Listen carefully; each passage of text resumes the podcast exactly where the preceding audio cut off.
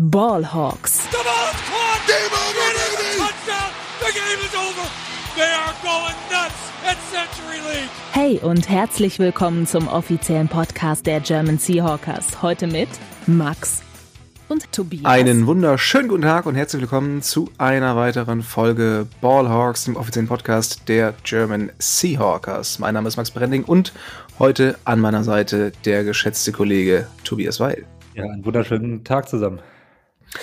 Ja, äh, wir haben heute die große Ehre, über das Spiel des Seahawks gegen die Ravens zu reden. Und was war das nicht für eine Freude, oder? Also ähm, ein, ein, ein Träumchen, was die Seahawks da auf den Rasen gezaubert haben. Ja, die Laune ist auch bei mir heute wieder ganz weit oben bezüglich Seahawks. Also ja, ähm, ich weiß nicht, welche sportliche Niederlage am Wochenende für mich bitterer war. ja, stimmt.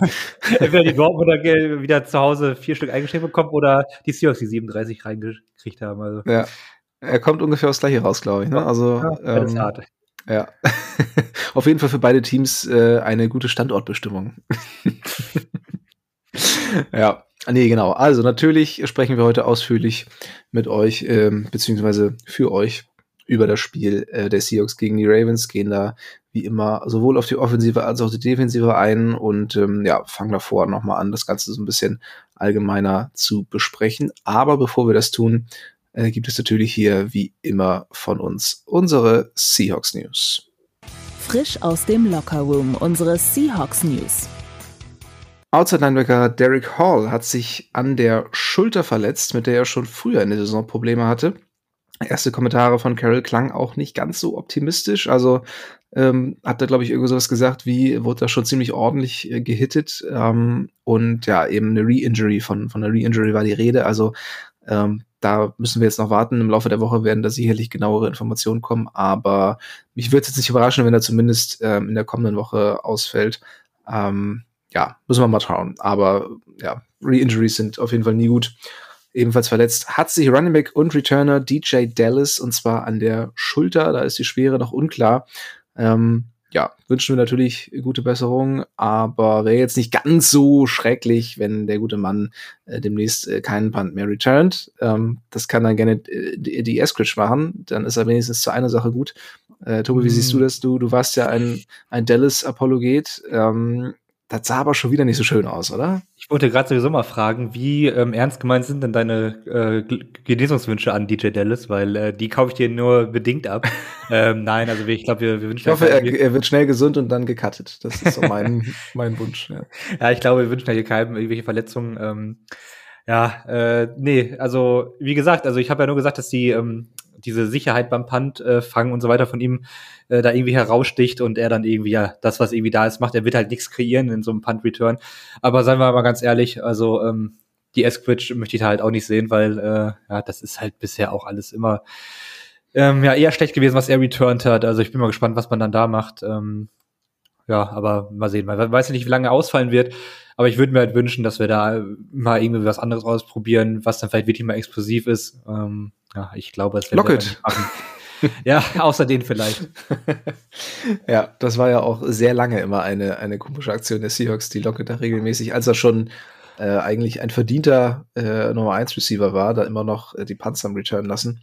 Ja, äh, die aber Zeiten sind zum Glück vorbei komische Aktionen gab es auch gestern, in dem man einfach, als das Spiel schon längst entschieden war, noch äh, alle Starter auf dem Feld hatte. Also das stimmt, ja, so als Strafe. So ja, verwegen. So Strafe jetzt. ist dann aber, dass vielleicht unser Nummer 1 Receiver oder wer auch immer dann einfach sowas von umgenietet wird, nochmal in so einem äh, Play um die goldene Ananas und dann ja. haben wir aber uns selbst bestraft mal wieder. Ja, das ist richtig. Nee, äh, so viel zu den News, waren eben nur diese zwei kurzen Verletzungen. Wir nehmen heute am Montag auf, das heißt, ähm, besonders viel Information haben wir eben noch nicht. Da werdet ihr natürlich wie immer von uns auf unseren Social Media Accounts ähm, ja, auf dem Laufenden gehalten. Und jetzt steigen wir ein in die Review des Spiels des Seahawks gegen die Ravens. Let's Talk Turkey. Der Rückblick. Ja, wie erwähnt, ähm, starten wir mit so einer grundlegenden Einordnung ähm, wie kann man dieses Spiel sehen gegen die Ravens? Ich meine, die Ravens waren Favorit äh, mit sechs Punkten vor dem Spiel. Da dachte ich mir aber schon so, ja, okay, kann man, kann man so sehen. Ich habe es mir dann trotzdem etwas enger vorgestellt. Ähm, und dann äh, wurden wir dann doch eines Besseren belehrt. Also Äh, Tobi, ja, wie, wie, wie hast du das Spiel gesehen insgesamt? Vielleicht so ein bisschen allgemeiner. Äh, wie war deine, deine Einstellung vor dem Spiel und ähm, ja, wie, wie wurden deine Hoffnungen dann begraben? Hm.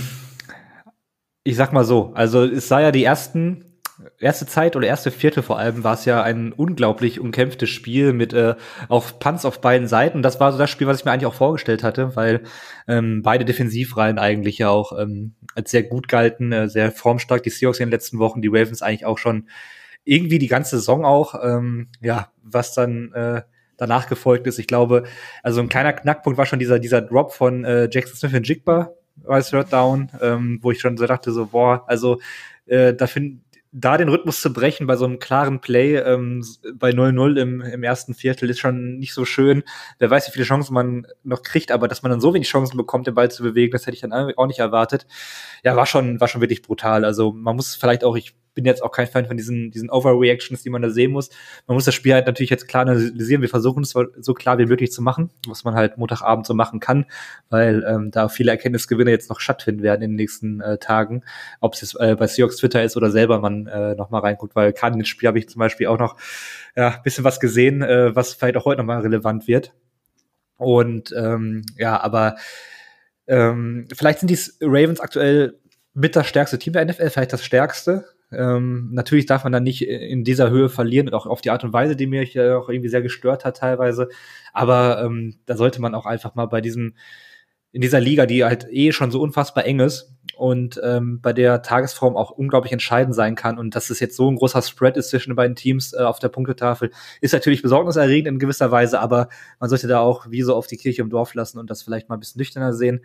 Aber ähm, es ist natürlich eine, eine heftige Niederlage. Es ist die zweithöchste Niederlage ähm, und in der Pete Carroll-Ära und die ist ja jetzt auch schon ein paar Jahre. Ähm, es ist ein geteilter zweiter Platz mit einer 41 zu 7 Niederlage gegen die Giants in 2010. Also muss man sich mal überlegen, wie lange das her ist. Mhm. Und ähm, die höchste Niederlage war dieses ähm, ja, äh, legendäre Spiel damals gegen die Rams in 2017. Ja. Da hat man zu Hause 42 zu 7 verloren. Das war die höchste Niederlage unter Pete Carroll und damit äh, ja auch dann ähm, das, äh, ja, die Division-Krone damals verloren. Ähm, vielleicht noch ein paar, paar kleine Facts vorab. Also sieben explosive Plays wurden in der Defense erlaubt, das auch schon enorm hoch ist. Und in 237 Spielen unter Pete Carroll ähm, haben wir nie weniger First Downs gemacht als äh, gestern. Das waren nur sechs First Downs und äh, äh, auch kein Team hatte in dieser Saison weniger. Also es sind halt schon Zahlen, die schon wirklich für den Moment brutal sind. Ja. Ja, also du sagst es, Kirche im Dorf lassen. Ähm, hast du trotzdem so ein bisschen auf die restliche Saison gesehen oder auch, auch auf, auf, wenn man sich das Team anschaut, ne, wenn man sich die Frage stellt, wo steht das Team? War das so ein ernüchterndes Spiel für dich? Also für mich war es das schon so ein bisschen, ich hatte das ja auch schon gegen die Bengals, dass ich so ein bisschen desillusioniert wurde, ähm, was so den, den Stand des Teams anging. Und gerade jetzt ähm, war man ja doch wieder auch ein bisschen euphorischer durch die äh, durch die stärker werdende Defense und ähm, ja, jetzt eben auch den Zugewinn von Leonard Williams, über den wir noch sprechen. Dadurch finde ich, ist das jetzt schon ein Schlag ans Gesicht. Ähm, kannst du da mitgehen oder bist du wirklich so, dass du sagst, ja, ganz entspannt, die Ravens sind nun mal ein starkes Team? Ähm, wie, wie ist da so deine Einschätzung? No, ganz entspannt würde ich jetzt auch nicht sagen, aber ähm, ich glaube, für mich haben diese, diese ähm, wöchentlichen Spiele, diese wöchentliche Prüfung, die man hat, nicht so große Ausschläge wie dann vielleicht bei dir oder auch viel, was man dann an, an Reaktionen so im Netz oder so lesen muss. Ähm, also wie gesagt, also die Art und Weise oder auch die Höhe der Niederlage, die, die macht mir dann äh, ja, zu schaffen, ist auch zu viel gesagt, aber ähm, die lässt zumindest mal aufhorchen. Aber ähm, grundlegend hat sich der Outlook fürs Team aus meiner Sicht jetzt nicht so äh, gravierend geändert. Ich denke, die Seahawks sind ein gutes Team und die sind auch eventuell ein Playoff-Team, aber es ist kein Team zum, zum Stand äh, jetzt oder auch den letzten Wochen, was jetzt einen, einen tiefen Super Bowl oder Playoff-Run hinlegen wird. Also ähm, ich denke, die, die Playoffs sind ein realistisches Ziel. Was, was dann passiert, muss man sehen. Aber das hat sich jetzt äh, nach dem Bengals-Spiel äh, oder nach dem Ravens-Spiel jetzt nicht großartig geändert. Genauso wenig, wie es sich dann geändert hat, als man ähm, ja gegen eine gute Browns-Defense dann irgendwie auch das Spiel gewonnen hat zum Beispiel. Also ähm, die Ausschläge sind halt einfach nicht so groß bei mir, wenn ich das Team dann bewerte. Also es ist halt immer noch relativ gleichbleibend.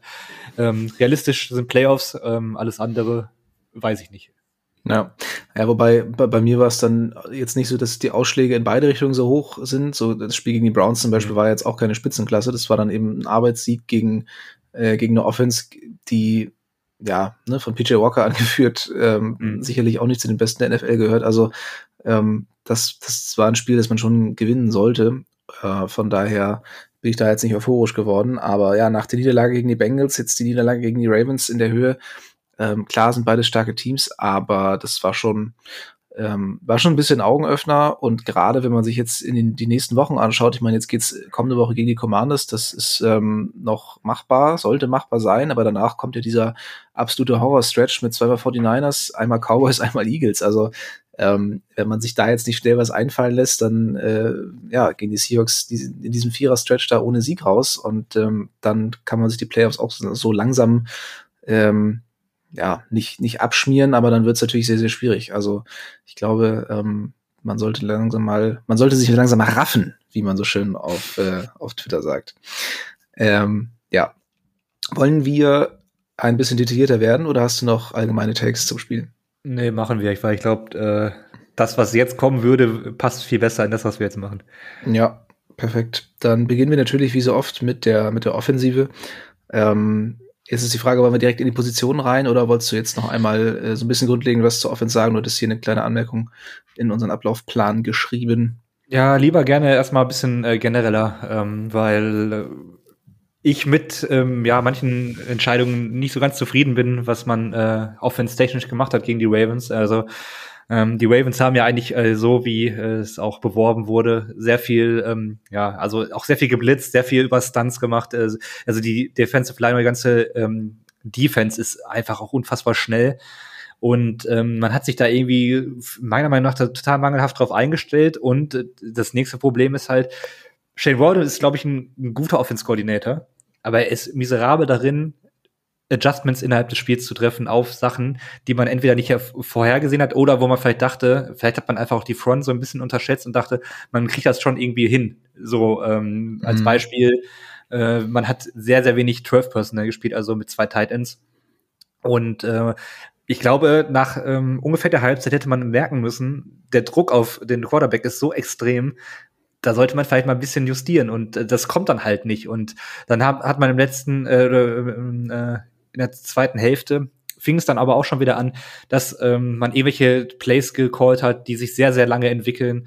Ähm, das hat man teilweise auch aus Empty Sets gemacht, also nicht mal mit einem Running Back im Backfield, der nochmal irgendwie einen ähm, Rusher aufnehmen kann. Und da denken, dann äh, hat auch Gino nicht das richtige Gefühl für Pressure gehabt. Also da kommen viele Faktoren zusammen, aber da muss man dringend der O-Line, die ja auch ähm, ja, vor allem auf Right Tackle immer noch ersatzgeschwächt ist, einfach mehr unter die Arme greifen. Und äh, deswegen bin ich da ja, ein bisschen, ähm, ja, ich weiß nicht, warum man es nicht macht oder ob man so von dem Gameplan dann überzeugt ist oder so schlecht den Gameplan überhaupt erstellt, dass man da ähm, ja, also da so chancenlos und zahnlos gegen aussieht. Ähm, mal als Beispiel, also wir hatten gestern 39 Snaps ähm, mit 11 Personnel, hatten dabei ein EPA pro Play von minus 0,55 und daraus eine Passrate von 80 Prozent. Das heißt also, ähm, man hat, hatte einen Titan auf dem Feld, der dann eventuell auch Passempfänger war, weiß man nicht, äh, muss, muss man halt jedes Play irgendwie einzeln analysieren. Aber man hat irgendwie das, äh, also ich habe das Gefühl, man versucht Jackson Smith und Jigba unbedingt aufs Feld zu bringen, was ich ja auch erstmal befürworte, weil da hast du halt einen Erstrunden-Pick ausgegeben, aber diese Saison hat einfach bisher gezeigt, dass dieses 12 First unglaublich effizient und gut auch ist. Ja. Ähm, weil gestern haben wir nur sechs Snaps aus diesem äh, 12 Personal gespielt, wo ich mir auch schon denke, also das ist auch schon wieder absoluter Wahnsinn. Ähm, da hatte man EPA pro Play immerhin von plus 0,18 und äh, eine Passrate aus 300 Prozent, also es war sehr lauflastig aus diesem Personal aber man hat halt Positives äh, erzeugt und das hat man mit der gesamten Offense in den anderen Personal Groups überhaupt gar nicht gemacht, die noch so auf dem Feld waren. Und ähm, ja, also man hätte das Spiel mit, damit auch nicht gewonnen, weil das sind trotzdem relativ wenig EPA per Play gewesen. Ähm, aber warum man sich da so an diesem 11 Personal äh, festklammert, ja, das weiß ich nicht so recht. Also das ist irgendwie so ein bisschen, ähm, ja, bisschen schwierig und äh, ist, ähm, ja, ich habe noch einen, weiteren Vermerk dazu, aber das machen wir vielleicht später bei den Titans dann nochmal. Ja, sehr gerne. Ähm, nee, bin ich total bei dir. Das ist äh, auch was, was ich seit ein paar Folgen schon äh, angemerkt habe, dass, dass das, was in der ersten Saisonhälfte oder ne, im ersten Saisonviertel sehr gut funktioniert hat, eben äh, die Spiele, das, das Spiel mit den Titans äh, aus 12 Personal, mit, mit den Bootlegs, mit den, ähm, mit den offenen Routen, die dadurch oft kreiert wurden, ähm, dass das arg zurückgegangen ist und dann ja eben auf, auf Kosten ähm, beziehungsweise zu, zugunsten von, von Eleven Personal. Ich bin persönlich ein Fan davon, JSN mehr einzubinden, weil er sich auch sichtlich bessert. Ähm, also man, man sieht mittlerweile auch deutlich mehr von ihm. Man sieht, äh, dass, dass er seine Sache auch gut macht, äh, abgesehen von diesem einen Drop, den du, den du schon erwähnt hattest. Aber ähm, Jackson Smith Njigba war beispielsweise der einzige Receiver äh, mit positivem, äh, mit positiven Expected Point, äh, Points Added. Also weder Metcalf noch Lockett noch einer der Titans oder Running Backs ähm, haben das hinbekommen. Also er war der einzige, der, bei dem man irgendwie so ein bisschen was hoffen konnte, wenn er dann mal angespielt wurde. Ähm, hat auch ein paar Bälle gefangen. Also er gefällt mir schon besser. Aber dieses Erzwingen von Eleven Personal ähm, auf Kosten eben von, äh, von Formationen, die sich bewährt haben, äh, da bin ich auch absolut kein Fan von und ich kann es auch nicht so richtig nachvollziehen. Ähm, ja, ich kann, kann mich da eigentlich nur anschließen. Ähm, bin ich äh, ja auch irgendwie überfragt, warum man, warum man davon weggegangen ist. Ähm. Ja, man sollte halt da irgendwie einfach zu seinen Stärken spielen. Also ich verstehe es halt irgendwie nicht. Äh, man kann es ja, man, es ist ja auch keine Forderung irgendwie, dass man auf einmal keine 11 Person mehr spielt. Aber wenn man doch zum Beispiel merkt, es läuft sehr, sehr gut mit, mit dem, mit dem 12 Person beispielsweise, dann, dann bleibt doch erstmal dabei und dann kann man daraus ja immer noch mal äh, irgendwie rausgehen und, und gucken, ob das dann funktioniert. Aber dass man auch so extrem an äh, da, dieses Splits hat, also 39 zu 6 zur schlechteren Personal-Gruppe. Also ja. das verstehe ich halt irgendwie nee, gar nicht. Nee, absolut. Gerade solange die Offensive Line noch ähm, verletzungsbedingt äh, ja eben nicht in Bestbesetzung spielen kann. Also ja. Abram Lucas ja nach wie vor nicht dabei. Äh, wir hatten jetzt hier einen Mix aus Stone Forsyth und ähm, Jason Peters. Der ist wie alt nochmal? 42? ähm, ja. auf, auf Right Tackle. Da kommen wir gleich auch gerne nochmal zu. Das sah zum Teil auch echt schrecklich aus. Ähm, also, dass man dadurch ist dann auch mal mit, mit Personals und, und mit, mit gewissen Formationen äh, versucht, äh, ja, eben die Offensive Line so ein bisschen zu unterstützen, ist auf jeden Fall keine ganz schlechte Idee. Und besonders, wenn man eben drei Titans hat, äh, mit, mit Parkinson, mit Disley und Fant, die durchaus ähm, alle in der Lage sind, ein gutes Spiel äh, abzuliefern, haben wir ja alle schon gesehen. Verstehe ich nicht, warum man ähm, ja, sie nicht mehr einsetzt. Gerade Disley ne, hatte gefühlt überhaupt keine Snaps, aber ja, da, da kommen wir ja dann gleich im, im Thailand-Segment nochmal zu. Ähm, ich würde sagen, wir können jetzt äh, so ein bisschen in die Position reingehen. Ähm, beginnt natürlich mit Quarterback. Und ja, Gino hatte kein gutes Spiel, so ehrlich muss man sein.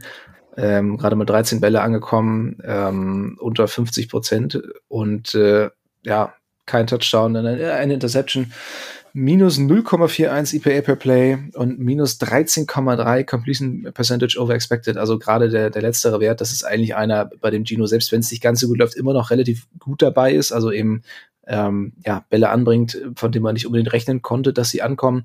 Und, sei, und die minus 0,41 EPA per Play, um mal so einen Vergleich zu haben, sind äh, sein schlechtester Wert für diese Saison. Also ähm, das war jetzt nicht nur äh, mit dem Eye-Testen ein schlechtes Spiel, sondern auch, äh, man, wenn man auf die Daten schaut, äh, Gefühl für Pressure war oftmals nicht da. Ja, die Offensive Line hat ihm auch kein, keine gute Protection angeboten, aber ähm, das war trotzdem auch individuell nicht besonders stark. Äh, trotzdem muss man, glaube ich, sagen, der Hate, der sowohl irgendwie auf auf Twitter oder Instagram oder auch in unseren äh, Regionalgruppen da auf WhatsApp auf Gino eingeht, ist zum Teil wirklich surreal. Vor allen Dingen, wenn man sich anschaut, wie viele Leute da mittlerweile Drew Lock fordern, wo ich mir auch denke, sag mal, glaubt ihr allen Ernstes, dass Drew Lock gegen diese Ravens Defense auch nur, auch nur eine Nuance besser aussehen würde als Gino? Ähm, finde ich völlig absurd, den Gedanken. Wir wissen mittlerweile, was Drew Lock ist, was Drew Lock kann und äh, ganz besonders, was er nicht kann. Ähm, und da irgendwie zu glauben, dass dann Wechsel von Gino auf Drew Lock irgendwelche positiven Verbesserungen gebracht hätte, ähm, finde ich dann doch auch irgendwie ziemlich unwahrscheinlich, auch ziemlich albern. Wie ja, siehst du das? Ich finde diese Diskussionen, das hatten wir jetzt ja auch schon oft, ich finde das sehr, sehr müßig. Ähm, was für Extreme da in der, in der Meinungsbildung irgendwie herrschen oder, oder da vertreten werden, ähm, wie ma diese Marktschreibermentalität, die man da irgendwie hat und äh, dass man da, also es ist auch eine Diskussion, dass ich mich größtenteils außer jetzt hier mit euch dann irgendwie rausziehe, weil ich einfach auch gar keinen Bock mehr drauf habe. Ähm, es ist, ist, ist niemals wirst du an den beiden äh, Seiten des Spektrums irgendwo eine Wahrheit finden, ob jetzt die, die äh, Gino da immer viel zu hoch loben, und das sind halt dann, ist dann auch eine verschwindende Anzahl, oder die, die halt so extrem dagegen sind, ähm, wie, er, wie er spielt, dass er spielt, wie auch immer. Ähm, ich glaube, diese Illusion, weil viele ja auch sagen, nächste Quarterback-Klasse wird gut, einfach einen Quarterback da reinzunehmen, einen Rookie, und du siehst ja doch dieses Jahr auch schon wieder, ähm, was jetzt mit den, mit den ganzen hochgepickten Quarterbacks, da ist gerade einer, der sehr überzeugt, einer ist verletzt und der Rest ist halt erstmal da. Also es ist halt, äh, also Bryce Young muss man jetzt auch nicht unter den Bus werfen, ist auch jetzt hier nicht unsere, unsere äh, Aufgabe, ähm, groß über die Panthers zu sprechen. Aber das ist halt teilweise wirklich äh, katastrophal, was der spielt.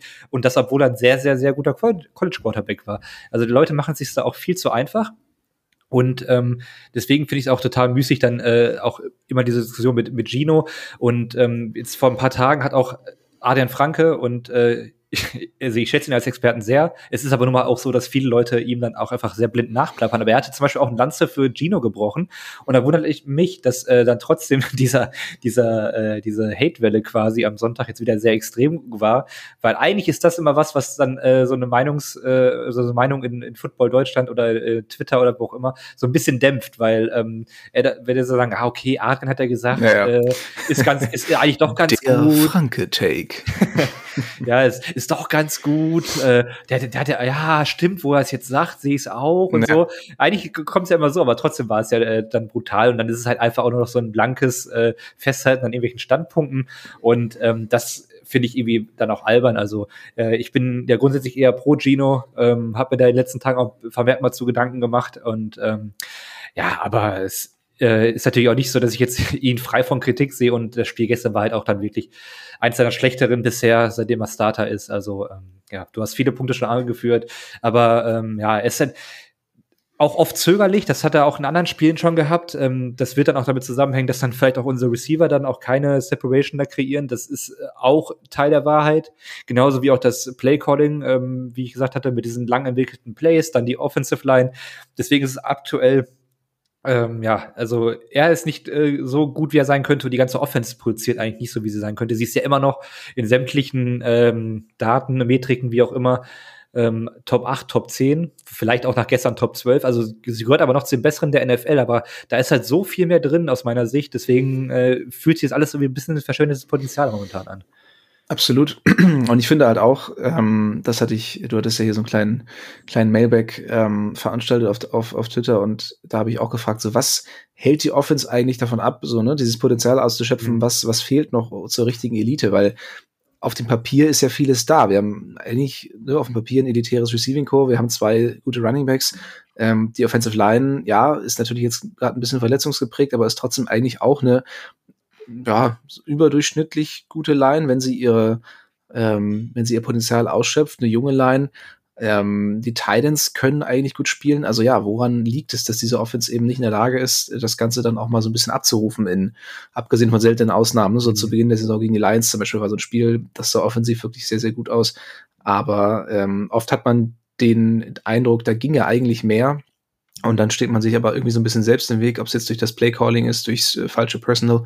Ähm, das, das ja, ist dann immer ein bisschen schwierig ähm, aufzudröseln, aber da wäre mehr drin. Und, und gerade Gino braucht, glaube ich, jetzt echt mal wieder so ein, ähm, mhm.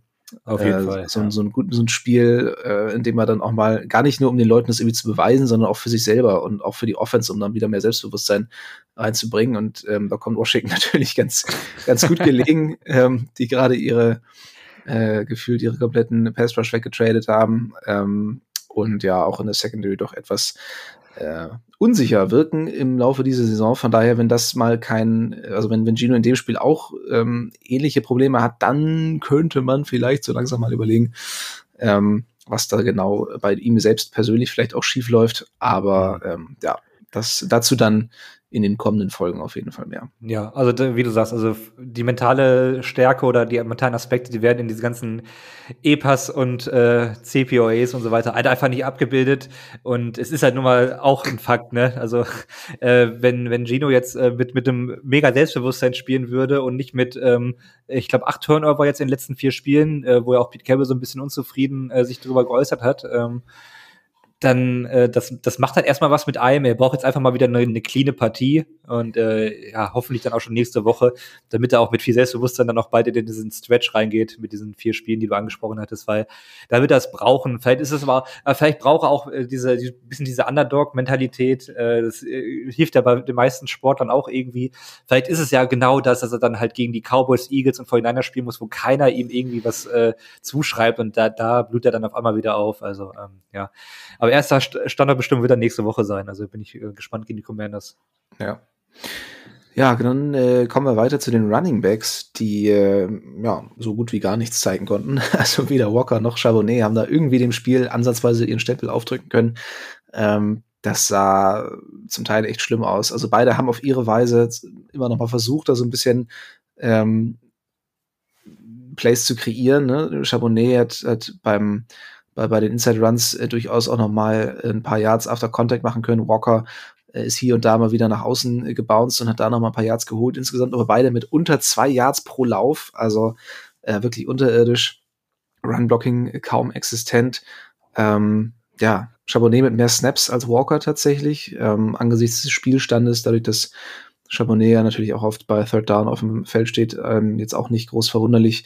Ähm, ja, Run-Blocking oder Laufspiel allgemein, machst du dir da in die Richtung Sorgen? Muss, muss sich da auch vieles ändern oder ähm, war das einfach nur eine sehr starke Laufverteidigung? Ich glaube, das war einfach eine sehr starke Laufverteidigung, weil das ist ja selten vorgekommen, glaube ich, seitdem wir hier irgendwie zusammen aufnehmen. Aber wir haben ja auch zuletzt gefordert, lauf doch mal mehr den Ball, weil es ja so gut funktioniert hat. Also ähm, ich glaube, dass da ist das Talent halt äh, vor allem individuell auch auf der Running Back Position voll da und ähm, deswegen da mache ich mir noch am wenigsten Sorgen drum. Ähm, man wurde auch äh, da an der Line einfach überpowered teilweise oder auch von den, von den äh, Linebackern, die runtergeschossen sind und so weiter. Also da hat man keine Mitte gefunden. Das ist halt auch das Problem wieder. Ich meine, klar, das ist dann die individuelle Stärke der Offensive Line auch teilweise, aber auch da hätte man dann wahrscheinlich Play-Calling-wise äh, andere Sachen machen können. Oh mein Gott, ey, jetzt fange ich hier schon fast an wie Henry, äh, feindes Englisch nur noch auszupacken. Ich versuche, ich versuche mich ein bisschen zu beschränken. Vom Play-Calling her. Ja, Play-Calling-wise. ähm, ja, da hätte man vielleicht auch noch ein bisschen der Offense helfen können, aber da mache ich mir noch am wenigsten Gedanken drum, dass das nicht wieder funktionieren wird.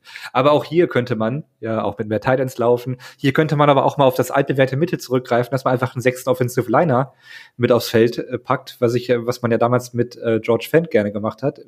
Das hat damals äh, die, die Vikings ganz schön äh, unter die Räder kommen lassen. Also ja. auch sowas äh, sollte vielleicht mal zur Diskussion stehen. Oder Jake Bobo mal äh, ein paar mehr Snaps geben. Ja. auch äh, im Blocking der äh, war gestern auch sehr wenig auf dem Feld, ne?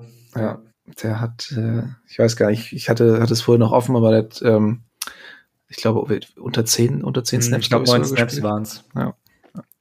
Das war auf jeden Fall ausbaufähig. Das ist natürlich auch nicht optimal. Nee. Gut, ja, Running Backs, ähm, ja, war, war, war eine gebrauchte, war ein gebrauchtes Spiel. Äh, Wide Receiver, wir hatten JSN vorhin schon angesprochen. Ähm, insgesamt 63 Yards, davon auch einen sehr schönen äh, Catch äh, über, über 30 Yards, eines der wenigen explosiven Plays der Seahawks. Ähm, ja, einziger Receiver mit positivem EPA. Also wie gesagt, ne, man sollte nicht zwanghaft versuchen, ihn da irgendwie ähm, auf, auf, auf Kosten der, der, der besseren Personals einzubinden. Aber wenn er auf dem Feld steht, ähm, finde ich, sieht das mittlerweile oftmals schon ganz gut aus. Ja, also mein Bedenken bei JSN war ja auch nicht, dass der, also dass da gab es halt andere Bedenken, zum Beispiel, dass er nicht diesen High-End-Speed hat, den er vielleicht auch gar nicht braucht und so. Ähm, aber dass er als ziemlich reifer oder, oder fertiger Receiver in die NFL kommt, das, das war schon so, ähm, äh, ja, mein, mein Take damals und meine Einschätzung und deswegen wundert mich das jetzt auch nicht, dass er jetzt eigentlich schon sehr, sehr ready für die NFL irgendwie auftritt, jetzt nach wenigen Wochen. Ähm, ja, also keine große Überraschung. Ja.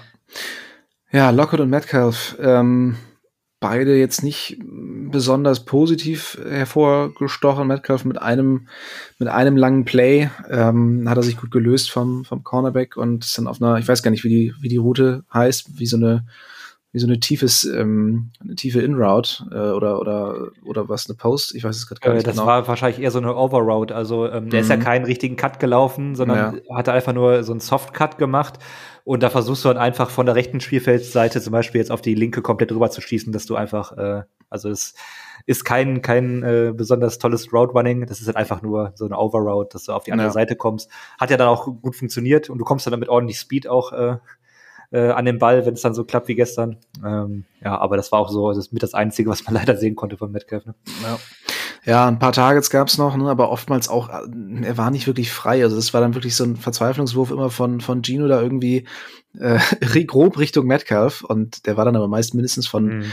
von Humphreys gedeckt und ähm, das, äh, ja, ist dann, ist dann halt schade, dass er, dass er da dann sich nicht durchsetzen kann, aber das war jetzt auch keine Situation, in der man sagen würde, Mensch, den muss er aber haben, mhm. ähm, sondern, ja, ein bisschen schwierig. Lockwood ja, manchmal auch. wird er auch so ein bisschen gehandicapt noch. Also ja. ähm, mit dem Ball in der Hand vermeidet er, glaube ich, auch aktuell dieses Trucken, was er gerne mal gemacht hat. Äh, vielleicht ist da auch immer noch ein bisschen Nachwehen. Ne? Von, ja. Also ja, da haben wir noch einen anderen Kandidaten später auf der anderen Seite des Balls, wo ich auch so ein bisschen äh, mhm. die Idee hätte, dass er, dass er sich ein bisschen zu sehr schont, vielleicht. Ja, ja Lockett auch hin und wieder ähm, mit einem mit einem ganz guten Catch zum, zum First Down, aber auch da kommt irgendwie relativ wenig. Also das ist so, so dieses Ding, ne? auf dem Papier sind die beiden absolut elitär und eines der besten Receiving Duos der Liga, aber ähm, diese Saison hat, also gab es noch nicht so viele Highlights, oder? Oder, oder vertue ich mich da gerade? Ich, ich weiß es nicht. Ich bin irgendwie ein bisschen underwhelmed bis jetzt von, von den Receiving-Leistungen. Hm, teils, teils. Also ich, ich glaube, ich weiß, was du meinst. Also dieses, zum Beispiel die, die äh, Locket äh, Touchdown Reception vor ein paar Wochen, diese, ähm, wo den dann noch irgendwie mit äh, den Zehenspitzen in die Endzone kommt. Also meinst du halt diese, diese spektakulären Plays wahrscheinlich. Ne? Ja, aber auch so die, die also so regelmäßige Produktion, äh, also Production. Also mhm. ähm, so die Stats, wenn man auf die einfach ganz normal auf die Total Stats guckt, mhm. das mhm. fällt schon extrem ab im Vergleich zu, letzt, zu, zu den letzten Jahren. Ne? Also äh, mhm.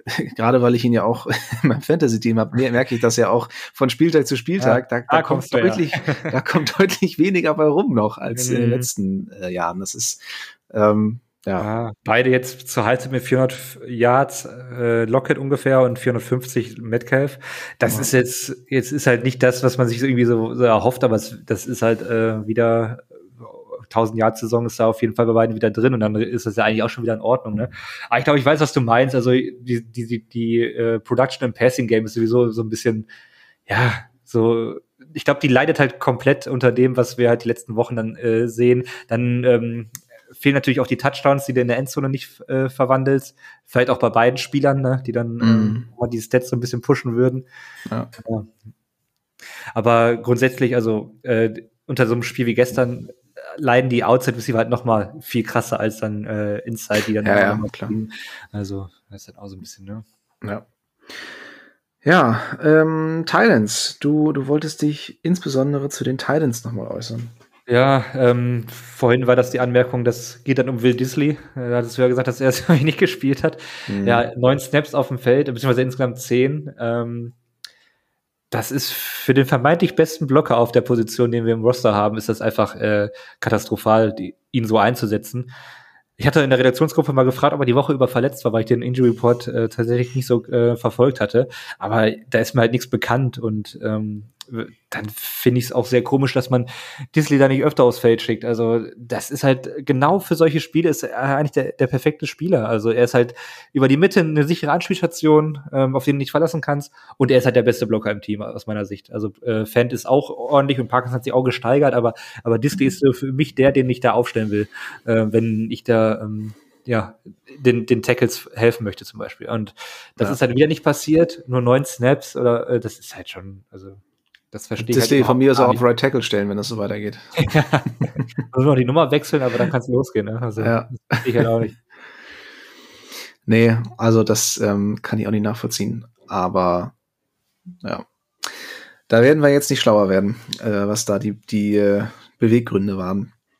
Ähm, ja, Offensive Line, natürlich Charles Cross äh, durchgespielt auf Left Tackle. Äh, auf der anderen Seite hatten wir äh, Stone Forsyth mit 33 Snaps äh, und Peters mit 16 Snaps. Äh, beide sahen eher bescheiden aus, beide auf ihre Weise. Also Peters hat man einfach seine, seine Unbeweglichkeit angesehen. Ähm, der wirkte auch ein bisschen, ähm, ja, wie sage ich das jetzt freundlich? Ich meine, Offensive Liner sind ja immer ne, gut, gut gebaut, aber Peters wirkte dann doch so, als hätte er, hätte er ein paar Kilos zu viel drauf. Also ähm, das wirkte alles echt ach, weiß ich auch nicht, schwer zu beschreiben. Ähm, aber mehrere Situationen. Einmal hat er, glaube ich, einen Sack äh, zugelassen, beim anderen Mal ähm, in, in einer unschönen oder in einer, in einer ungünstigen ähm, Situation äh, mit dem Holding dann ähm, äh, die, die Seahawks weiter nach hinten ähm, verfrachtet. Also äh, da freue ich mich schon sehr, wenn Abram Lucas wieder fit sein sollte, was äh, irgendwie, da gab es auch noch nicht wirklich was Neues jetzt, ne? In den letzten Tagen, Wochen hört man ja, nicht so das viel. ist immer so ein bisschen, ja, diese Woche wird's wohl noch nix. Und Ja, ja. damit wirst du dann vertröstet. Also. Ja, ja. Nee, aber ich glaube, man kann sagen, so die gesamte Offensive Line war völlig überfordert ähm, mit der Ravens Front. Ich meine, die Ravens ja auch vor dem Spiel schon die Defense mit den meisten Sacks. Ähm, ja, hatten, haben sie, glaube ich, relativ eindrucksvoll gezeigt, äh, woher das kommt. Ähm, ja, Also ich, wenn ich es jetzt richtig erinnere, hat äh, Jason Peters gestern so viele ähm, Strafen gezogen wie Fawcett in dem ganzen Song bisher. War ein Tweet, also ähm, ja, okay, Ja. gut. Also Ja. es sollte vielleicht nicht so sein. Ähm, nee, Peters war, ich glaube, Peters war schon immer ein bisschen fülliger tatsächlich über die ganze Karriere, aber vielleicht ist das in dem Alter jetzt auch mittlerweile eher was, äh, um nochmal Guard zu polstern und äh, Mhm. nicht Tackle. Zumindest nicht gegen die Ravens. ja. ja, würde ich auch nicht empfehlen. Also Daumen drücken, dass Lucas bald wieder fit ist und dann äh, läuft's ja, hoffentlich. Das ist ja vorhin schon mal angeschnitten, ähm, dass wir die Tackles mehr unterstützen müssen und wie du sagst, also diese die Konversation ist eine ganz andere, wenn Lukas und Cross beide fit sind, weil die beiden kannst du auf einer Insel lassen, wie man so schön sagt. Und das äh, kannst du aber mit dem aktuellen Personal so nicht machen. Und dann wünsche ich mir ein bisschen mehr Flexibilität einfach. Ja. Wechseln wir die Seite des Balles, kommen zur Defense und äh, ja, auch auf, auf der Seite sah es anfangs gar nicht so verkehrt aus. Ne? Also wir haben ja vorhin noch kurz drüber geredet, aber gerade in der ersten Hälfte, im, im ersten Quarter auf beiden Seiten ja offensiv kaum was zustande gekriegt. Also viele Punts, ähm, da die Defense ähm, ja gut, gut reagiert auf, auf die Offensive der Ravens und irgendwann ähm, ja standen sie dann eben auch sehr lange auf dem Feld, wurden nach und nach immer mal wieder überwunden. Und gerade im Laufspiel war es ja tatsächlich ähm, ziemlich schlimm irgendwann. Also das war bis vor ein paar Spielen noch eine Stärke bei den Seahawks. Jetzt erst gegen die Browns, jetzt gegen die Ravens so viel zugelassen. Ähm, machst du dir da Sorgen? Hm, nicht wirklich, weil diese, ich habe davon nie was gehalten, dass man immer sagt, äh, zum Beispiel die Division X äh, spielt immer so ein Football, aber die, die Ravens Browns Division spielt genauso ein Football, wie man es wie denkt. Also genau dieses äh, ja auf die Fresse und ähm, die beiden Teams sind ja wohl mit die Teams, die auch die besten Laufspiele der Liga stellen. Ähm, natürlich wünsche ich mir da auch, dass man das vielleicht ein bisschen besser stoppt, aber da jetzt aus, raus aus dem eigentlich guten, aus der guten Laufdefense jetzt daraus eine Schwäche zu machen, äh, geht mir dann auch zu schnell. Also ähm, ja, das ist natürlich auch wieder nicht das, was man sich wünscht, aber ist mir auch noch zu wenig. Also ich glaube, äh, gegen die meisten Teams wird das halt trotzdem eine gute Laufverteidigung sein und dann muss man hoffen, falls man in die Playoffs kommt, dass man, dass man da vielleicht ein paar mehr Antworten hat gegen die Teams, die dann noch da sind, weil dann wird es auf jeden Fall schwerer. Ja. Ja, auch das ist natürlich oft eine Personellfrage. Ähm, hier war es jetzt häufiger mal der Fall, dass äh, Taylor und, und Clark dann tatsächlich beide gleichzeitig auf dem Feld standen bei relativ offensichtlichen Running Downs und das sind beides keine Laufverteidiger. Also gerade Daryl Taylor ist ja nun wirklich, äh, auch was sein Körperbau angeht, ein reiner Pass-Rusher.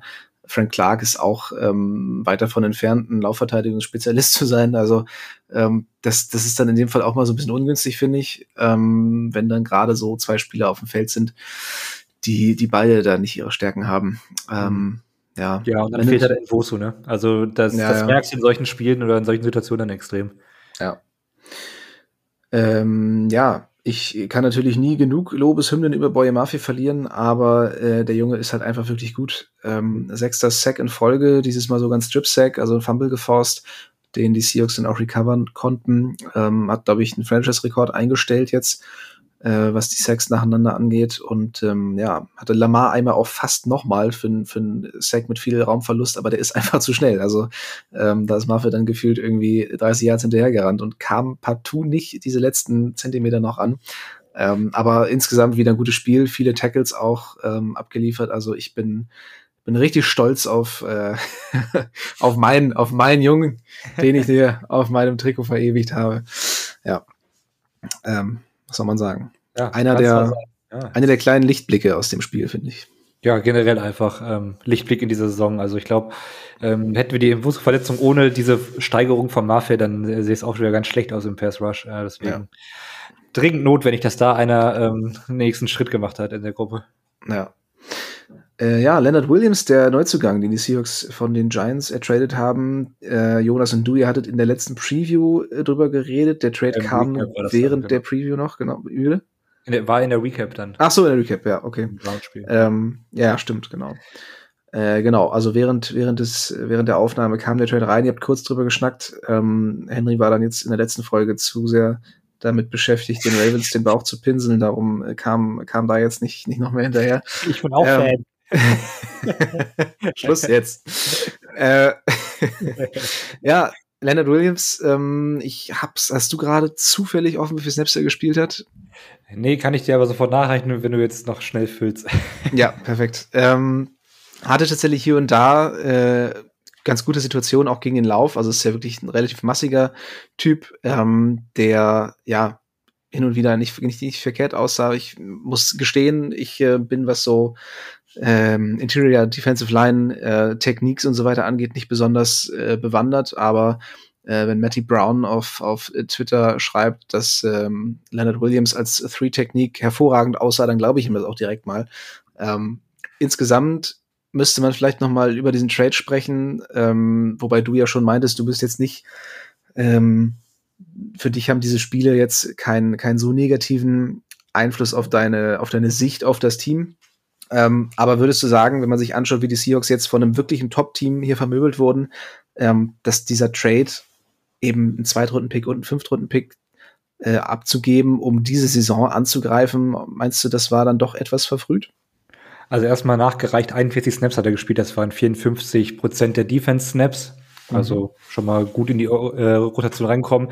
Carol meinte ja auch, er hat relativ schnell auch die ganzen Konzepte irgendwie schon verinnerlicht. Also das sollte sich dann wahrscheinlich in Zukunft auch steigern.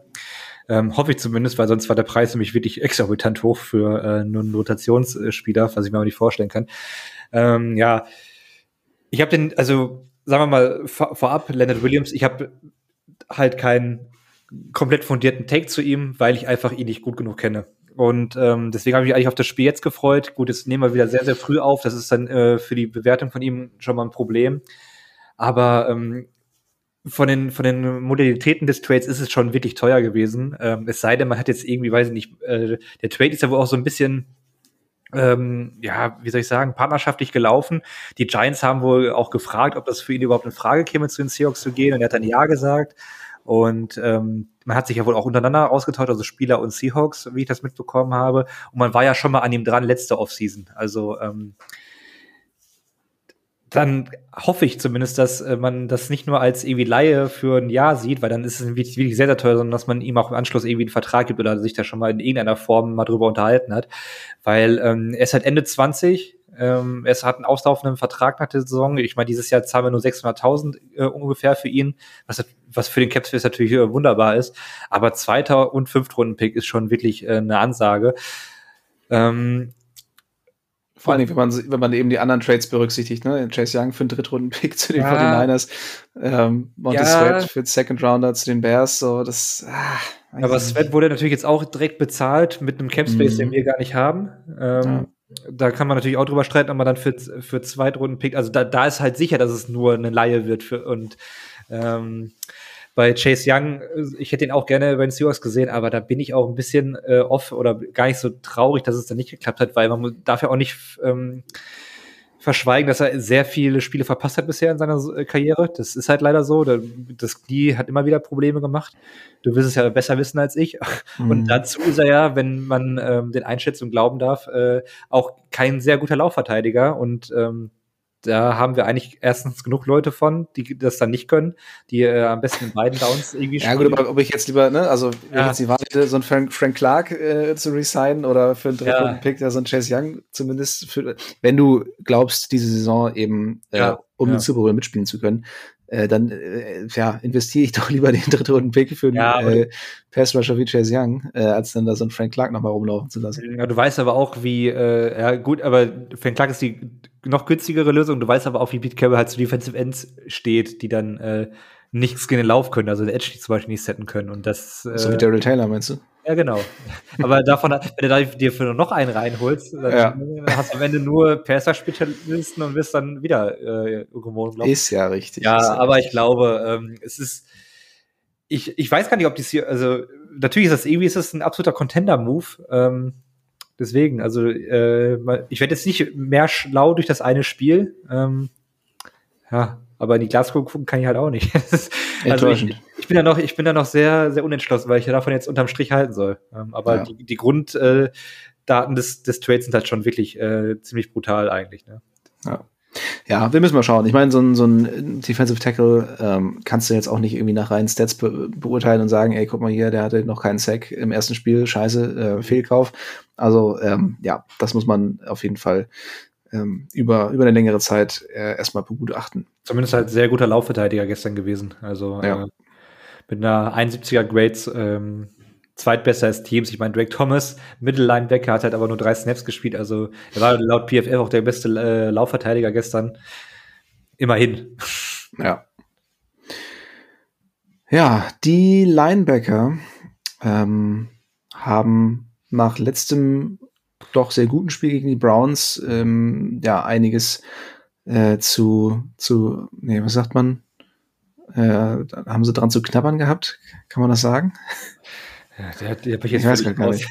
die, haben, die haben auf jeden Fall einiges zu tun bekommen äh, gegen die Ravens und äh, das sah hier und da wirklich nicht besonders erfolgreich aus. Also ähm, sowohl Brooks als auch Wagner äh, haben hier und da mal wieder ähm, ja, in Coverage nicht, nicht besonders gut ausgesehen, auch in der Laufverteidigung nicht so solide wie gewohnt.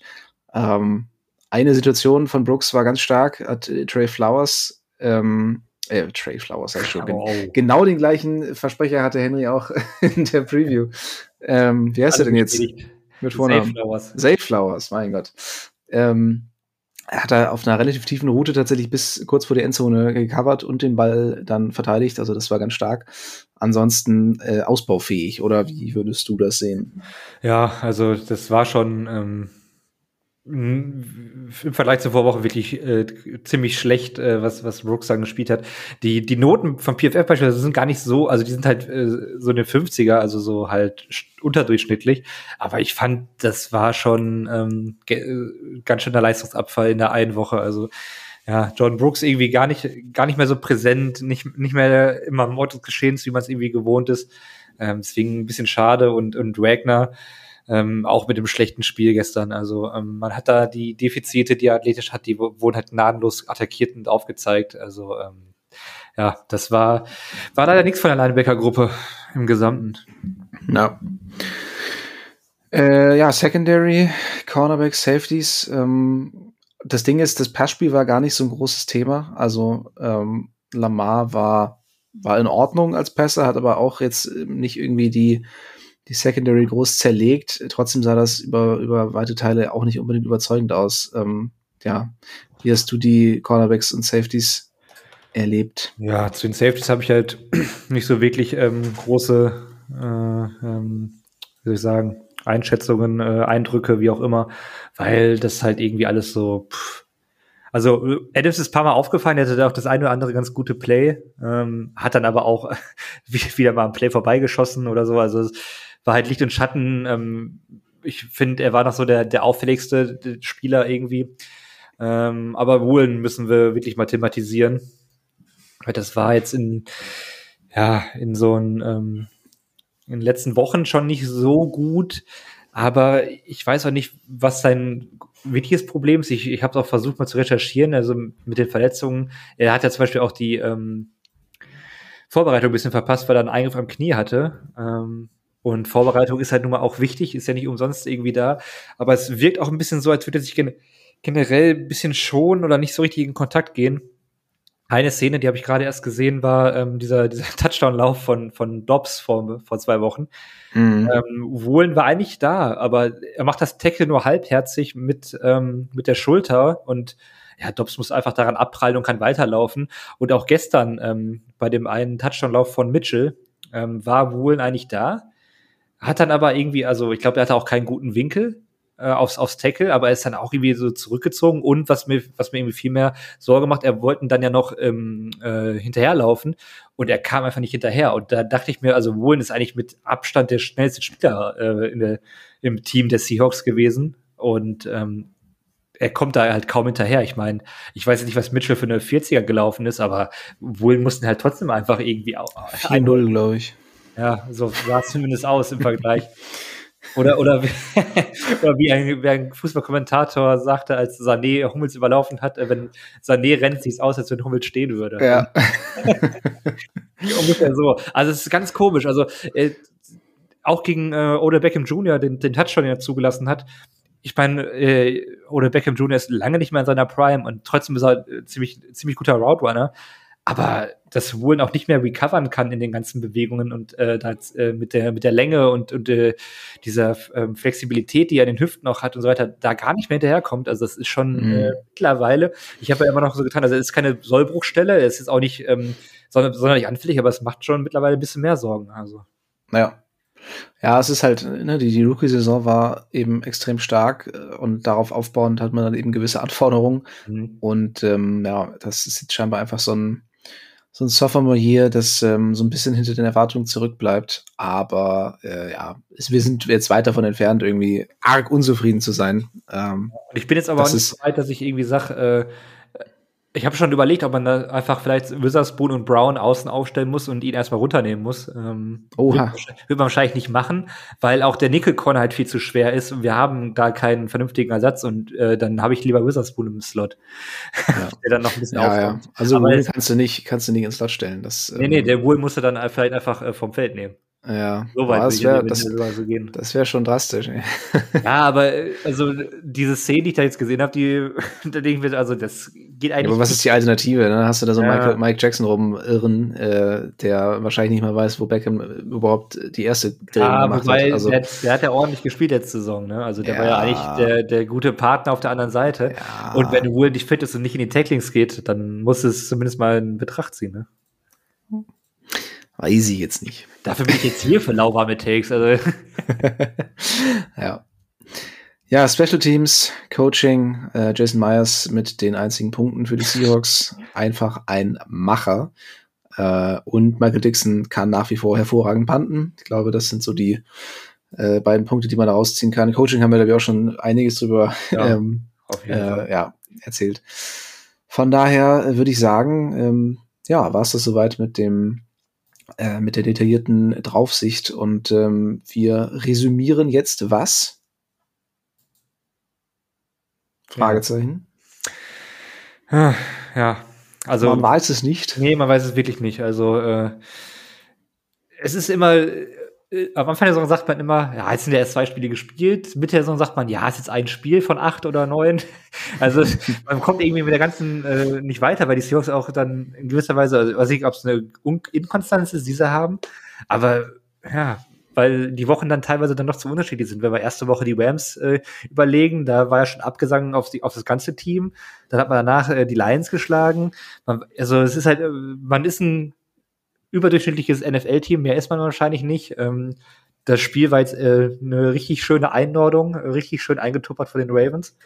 ähm, vom vielleicht besten Team, wie ich, wie ich es ja schon eingangs sagte, der NFL aktuell. Und ähm, ja, jetzt bin ich mal gespannt, ob man daraus dann die richtigen Lernen zieht. Also ähm, ja, äh, noch so ein Auftritt jetzt, also sagen wir auch mal gegen so ein ähm, Pumpkin Quarterback wie zum Beispiel Dak Prescott. dann. Darfst du gerade über Howell sagen, ja, da hättest du mal Stress gekriegt jetzt. Oder Purdy. Also äh, die ja. Auswahl ist da äh, vielfältig, aber ähm, dann, ja. ich glaube, wenn man nochmal so einen äh, kompletten Defensivausfall, dann wird, dann wird äh, meine Sorgenfalt schon ein bisschen tiefer. Ja. Ja, denn in der nächsten Woche, wie schon erwähnt, geht es gegen äh, die Commanders aus Washington, die einen Quarterback haben, der kein Hotel, glaube ich, eine bessere Saison spielt, als Geno Smith sie bislang hat. Ähm, glaube ich, Platz zwei in Passing Yards, ja. Jetzt werden hier die Total Stats ausgepackt, wenn es mir an meiner, ja, in mein Narrativ passt. Ja. ja, auch was Fantasy-Punkte angeht, Howell auf Platz acht. Also, ähm, ja, was, was soll man sagen? Ja, aber aus meiner Sicht Pflichtsieg. Wir machen jetzt keine Preview, aber, voll, aber da, du bist, glaube ich, gleich bei der Preview dabei, deswegen würde ich gerne schon mal zwei, drei Sätze kurz von dir hören zum Spiel. Mm, ja, also klar, die, die, die Commanders haben ja relativ deutlich gezeigt mit ihren äh, Trades von Young und Sweat, ähm, dass, dass sie diese Saison äh, ja jetzt nicht unbedingt herschenken, aber ähm, dass man nicht mehr kompetitiv irgendwie oben angreifen will oder kann. Ähm, Howell spielt eine okaye Saison, äh, also erfüllt meine Erwartungen auf jeden Fall. Gab ein paar Leute, die, die da auch einfach sehr hohe Erwartungen hatten, die, die schwer waren zu erfüllen. Von daher, ähm, ja, nimmt immer noch ab und zu zu viele Sex. Ähm, ja, hat seine, seine Höhen und Tiefen. Also ist halt ein sehr junger Quarterback. Ich meine, der hat letzte Saison ein Spiel gemacht. Im Grunde ist er ein Rookie, wenn man so will. Mhm. Äh, von daher, ähm, ich bin zufrieden mit ihm, so aus, aus Washington Sicht, aber trotzdem ist das ein Spiel, dass die Seahawks sowohl äh, auf offensiver als auch auf defensiver Seite ähm, nicht unbedingt dominieren sollten, aber ich denke, auf beiden Seiten haben sie einen guten Shot, ähm, das Spiel zu gewinnen. Aber ich glaube, es wird ein ekliges, knappes Spiel. Und äh, Herz der für die Seahawks schlägt aber dann schon höher, ne? Ja, ja, definitiv. Ah, okay. also bin ich ja beruhigt. Sowohl Phantom als auch äh, ich traue den Seahawks eher zu, in dieser Saison noch irgendwas zu reißen. ähm, von daher wäre es schon sehr ärgerlich, wenn die Seahawks danach 5-4 stehen und Washington irgendwie 5-5 und dann da beide so im, hm. im Nirgendwo rumkrebsen. Also dann, ähm, nee, bitte ein Seahawks-Sieg. Ja. ja, das sind doch wunderbare Schlussworte für heute. Absolut. Äh, ja, Seahawks gegen Commanders nächste Woche 22, 25 nicht im Free TV, also braucht ihr einen Game Pass, aber alles weitere dazu hört ihr von uns auch noch im Laufe der Woche. Game Pass aber auch sehr günstig jetzt gewesen. Für, ich glaube, 44,99 konntest du Das stimmt. Also der Preisverfall ist extrem gewesen. Ja. Ähm, kann man auch monatlich machen für 14,99. Also ich glaube, das lohnt sich dann für die, für die nächsten äh, Monate und die Playoffs. Äh, ja. In guter Qualität äh, mit äh, englischem Kommentar. ja, genau. Nee, ich würde es auch empfehlen, auf jeden Fall. Ähm, The Zone hat zwar viel Mist gebaut, aber das ist schon echt ein gutes Angebot. Also, wer noch keinen hat, da würde ich jetzt auf jeden Fall zuschlagen. Gut, mit diesem schönen unbezahlten Werbeblock am Ende ja, schade, äh, sind wir, ja, noch, noch unbezahlt, äh, sind wir jetzt auch durch. Ähm, vielen Dank fürs Zuhören bis zu dieser Stelle und wir verabschieden uns wie immer mit einem gemeinsamen Go Hawks. Go Hawks. Touchdown! Seahawks! Weitere Infos zu den German Seahawkers gibt's natürlich auch auf unserer Website unter germanseahawkers.com.